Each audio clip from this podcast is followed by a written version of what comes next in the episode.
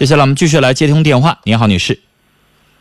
哎，你好，是我吗？你好，是你，你说。哎，你好，陈陈峰老师，嗯，我经常听这节目，我想上去咨询一下，我姑娘开学上初四，嗯，成绩不太好，嗯、呃，我不知道我该怎么办，我总在督促让她学习学习，她好像很烦，嗯，我这是什么呢？又是一个教育的问题哈，女士，是不是在您的印象当中，您女儿只要学习好，她就成功了呢？只要能考上重点高中，就是应该你心目当中的好孩子呢？那倒不是，不过这基本的学习，无论做什么也得有一定的文化底蕴呢。你没有文化也不行啊。嗯，就这刚刚。那如果您家孩子就不是这块料，怎么办呢？我还思考过这个问题吗？没有啊，真的是。所以女士，你从来没想过是吗？可以这么说吧。嗯，在最近五年，我看过很多的报道。比如说童话大王郑渊洁，他没让他的孩子去念过一天正规的学校。嗯，他是我们国家最早的采取私塾式的方式教育的一位家长，他的孩子没上过书，没上过学，从小他自己教育，最后他的孩子创办了一家出版社，拿到了他父亲所有的版权，成为我们国家十六岁开始就可以拥有上千万资产的一个少年奇才。这是郑渊洁培养他的儿子。而最近几年这样的教育方式越来越多了。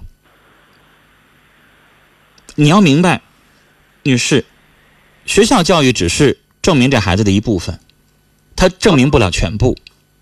孩子可能现在初四的时候，你发现了在学习上可能没有找对方法，我们可以采取其他的家长的方式，我们找一位教育专家，我们去听一个报告，还是我们听一位老师的这个兴趣课，让孩子能够对数学、对英语、对语文产生兴趣，然后提高成绩。有，昨天我还接待一个家长，那孩子就整个高这个初中不学习，我也没有想到我的一番谈话让这孩子起了作用。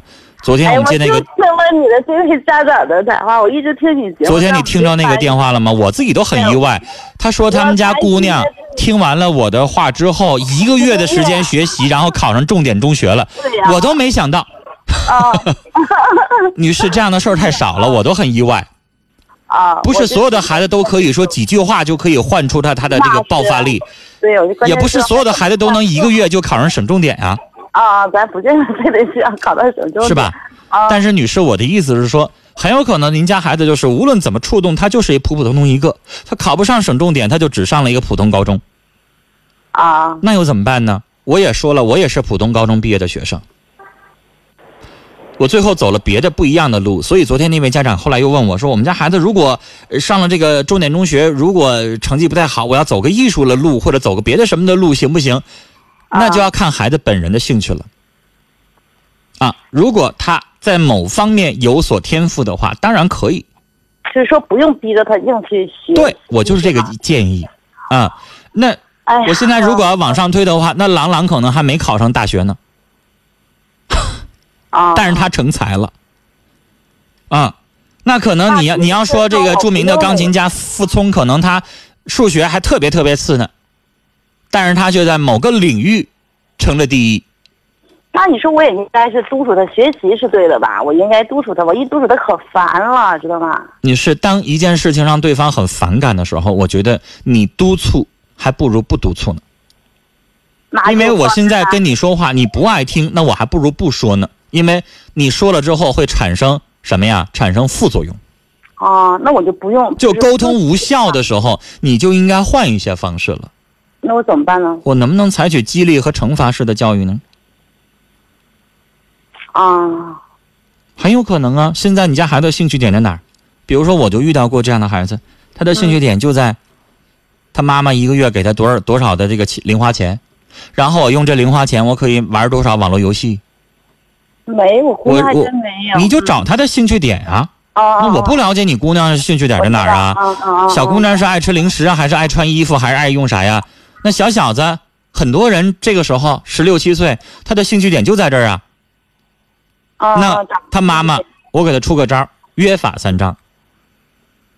啊，你给我完成了多少的功课，量达到多少，我给你办理多少流量的网络套餐。哦，现在不都用 三 G 吗？你不得用什么微信，不得玩什么游戏，不得需要网络流量吗？那我就给你开多少流量。然后这是短期目标，中期目标就是期中考试你达到多少分，我给你奖励你什么样的东西。哦，这也可以吧，这是奖励。然后还有惩罚，那你做不到的话我要惩罚什么？比如说我惩罚你两个月不许用手机，或者是两个月我把你的 三 G 套餐给你取消，你的手机只能接电话发短信，别的功能全都没有。哦哦哦，你用他的兴趣点呗，男生的兴趣点就这个。妈妈告诉我，孩子成天鼓捣半夜两三点了，还用手机在那上网呢。哦，那你就通过这个招治他呗。那孩子老老实实的呀，因为经济大权对，采取措施呗，经济大权在你这儿呢。就是总是说他，哎呀，我说我跟你说，这个比你啰嗦好使多了。啊，他跟我说，他说妈妈，你每次见到我第一件事学习学习，我可烦了。那孩子，我再跟你说，那孩子他不就愿意玩手机吗？啊，他妈妈给他买第五个手机被班主任老师没收了。啊，那他接下来想要干嘛呀？最新手机什么 iPhone 五 了，什么三星 S 四 的呗，对不对？孩子也跟他妈妈提了，妈妈问我说，应不应该给他买呀？那你就应该跟他谈条件，你达不达到我的要求啊？嗯，这妈妈就跟他定个要求，你英语给我达到一百二十分。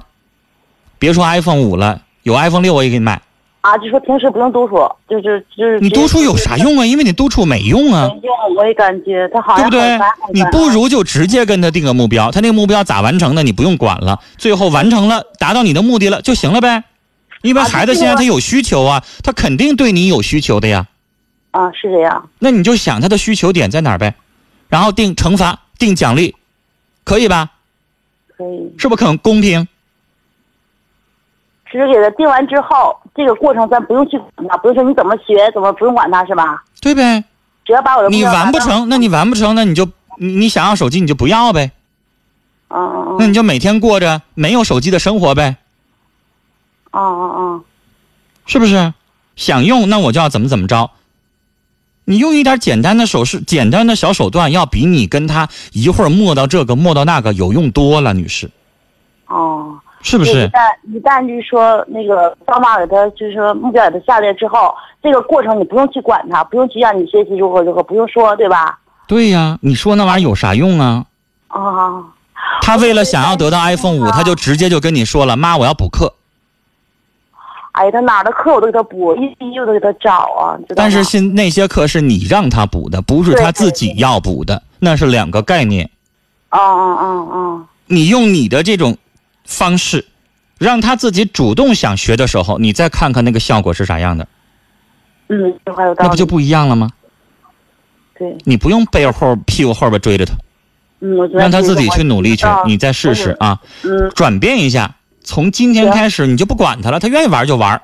啊，行啊，愿意玩，那最后上不去，目标实现不了，那他自己就知道着急了。行，我定个短期一点的，是吧？短期的、中期的、长期的都要有。啊啊啊！这样的话，他就闲不着了。啊，行。然后你最了解你家姑娘，她的点在哪儿？那你自己找，这是个具是个技巧。行，我琢磨琢磨。啊，女士，你身边需要两个对治孩子有招的人，给你出点点子。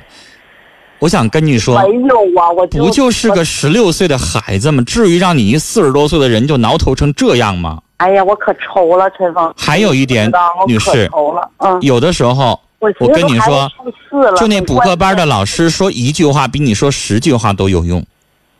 啊，你可以试试啊，让有一些老师听你说这话，干嘛非得你去摸到呢？行。是不是你为什么就不可以做个和蔼可亲的又可爱的妈妈呢？啊啊啊！你为什么把自己非得当枪使呢？你就不能雇俩枪使啊？啊，就在老师这方面也动动脑筋。你让别人说用嘴去得罪孩子，然后你在背后隔山看虎斗或者隔岸观火，行不行啊？女士，啊啊、现在的九零后孩子真就家长得动点手段才行。嗯，我可上火了。啊、我我记得我前两天的节目当中，那《甄嬛传》不是白看的，明白吗？啊、为什么华妃死了之后，太后同意那个雍正皇帝把甄嬛请回来呀？因为皇后一个人在六宫当中太呼风唤雨了，需要有一个人跟她抗衡，你明白吗？啊，明白吗，女士？啊、这就是咱们在看兵法呢。生活当中，你以为不需要这些吗？也需要。啊，用点兵法，用点三十六计，往你家孩子身上试试。嗯，就是有啊，行。跟他斗智斗勇的。啊，对小三儿咱们要斗智斗勇，对孩子有的时候也得斗智斗勇，要不然他就不听你话呀。我真的怎么说，他不听我话，真是不是？我跟他说他烦得了不得。啊、用点手段吧。啊，好了，时间的关系，跟你聊到这儿哈。就是家长已经被逼得没办法了，那我们有的时候也得换一点招了啊，只要好使就行。